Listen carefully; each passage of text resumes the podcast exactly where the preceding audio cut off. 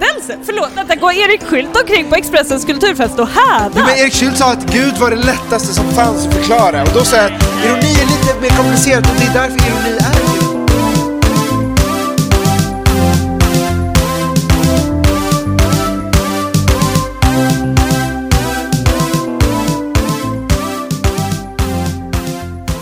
Hallå kära prenumeranter och välkomna till detta extra avsnitt av Gästabudet. Det är den 20 februari 2023 och eh, jag sitter här på Mikaela Blomqvists hotellrum med Mikaela Blomqvist. Gordanas Pasic. Och AG Ismail. Visst, vi ska gå på Expressens kulturfest. Och Har du något du vill säga om det, Gordana? Gordana, vad är ditt bästa minne från Expressens kulturfest? Du har ju varit här två gånger förut. Jag har svårt att välja ut något, men det skulle kanske vara när berättade om att hade, vad var det hon gjorde, tagit, ja men antastat honom på något sätt på den här festen. Det tycker jag var kul. Antastat hur då? Antastat honom, men han sa också att han hade inget emot det, så då är det väl inte ett antastande riktigt. Någon slags utspelad våldtäktsfantasi då? Det var något som hände på dansgolvet, så att det var ju liksom inför allas ögon, så som jag minns historien. Alltså samtycke gavs fast i efterhand kan man säga till. Så att det började som ett antastande och slutade bra för alla. Ja, det, det var väldigt skönt att höra. Jag blev orolig för ett starkt ögonblick. Så, så kul har jag haft på Expressens kulturfest de två gångerna som jag har varit där. Det var ju inte heller att vi såg detta hända, utan det var ju att vi fick höra talas om det förra året. Så Vilket man att- kanske föredrar egentligen. ja. Agri, vilket är ditt bästa minne? Eh, det fanns en geting eh, och en, en eh, så här röd matta där man skulle ta kort och det var, det var lite gulligt, så här, småstad ska, ska lajva så här awardshow. Det var, det var fint. Ja, men vad tycker ni om sådana här fester i allmänhet? Liksom, trivs ni på dem? Ja, men jag är nog väldigt positiv till just Expressens kulturfest och det tror jag är för att det var den sista festen jag gick på innan pandemin. Då var jag och Godana där tillsammans och eh, det var på något sätt som att det hände så mycket konstigt den kvällen så att vi skrattade åt det nästan i ett år sen. Och det var också att man hade lite den här känslan av att vad skönt att inte behöva gå på fest igen. Att man på gott och ont kunde leva på den här festen under hela pandemin. Pandemin hade ju till och med börjat då. För att det var ju några utklädda sjuksköterskor som i någon slags studentikos stämning drog runt och skulle ta tester på folk. Kommer ni ihåg det här?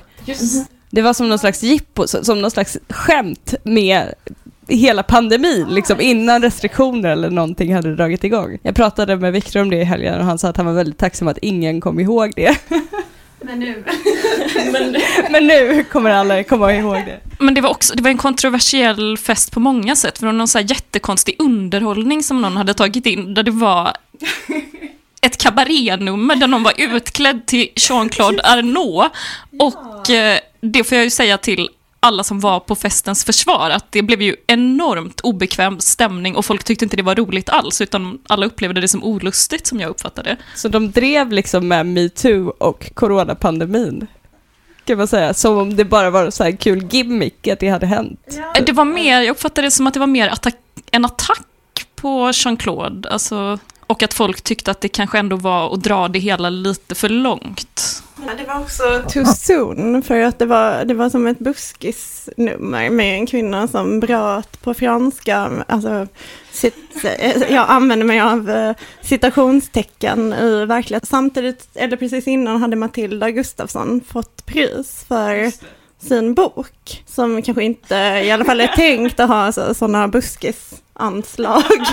Eh, så det var lite konstigt, alltså, ja, det var väldigt märkligt, men, men kul tyckte jag. Alltså, jag kände mig som någons farsa, jag var lite full och bara skratta rakt ut för att det var så konstigt. Alltså jag har ganska nära till skratt i sådana situationer, så att jag tyckte det var Ja, det var, det var så märkligt att det, det, blev, det blev ganska kul ändå. Så, Jag älskar ju konstig stämning, så om man gör det så var det verkligen en... Ja, då är ju kulturfester fest. verkligen rätt plats att vara på. Vilka ser ni mest fram emot att träffa Du sa ju innan Mikaela att förra året så han ju, kom ju vi så sent att vi missade Björn Werner. Jag kommer hemskt nog inte ihåg eh, detta, men eh, det gjorde vi ju faktiskt. Ja, jag vill gärna träffa Björn Werner. Det är ju Så det är Björn Werner det är min, det är min vän, högst upp på din kändisspotlista. Ja. min före detta chef. Jag har ju hört att Ann Gärdelund ska komma ikväll till exempel. Hon är ju kanske ingen så här stjärnminglare. Det får vi se ikväll om, om, hon, eh, om hon är eller inte i så fall. Ja, vem vill jag träffa? Jag, jag vet inte, det, det finns så många man inte vill träffa. Alltså det är mer så man Kan du räkna upp några? Ja, men, för förra året, eller för, för förra året blir det ju då, talade du och jag och Danna med Stig Larsson en del. Och det var roligt. Det var, han stod och berättade liksom anekdoter som, som var väldigt underhållande. Och Året efter så var det ju någon som hällde vatten innanför, isvatten innanför hans skjorta. Eller någonting. Jag kommer ihåg att jag gick fram till dig Mikael och sa det är någon som har hällt vatten innanför Stig Larssons skjorta och du bara den människan, vem är den människan? Den borde kastas ut! Ja men det tycker jag. Eller det var jättelågt eller? ja, vad taskigt. Och plåga de äldre. Ja, men,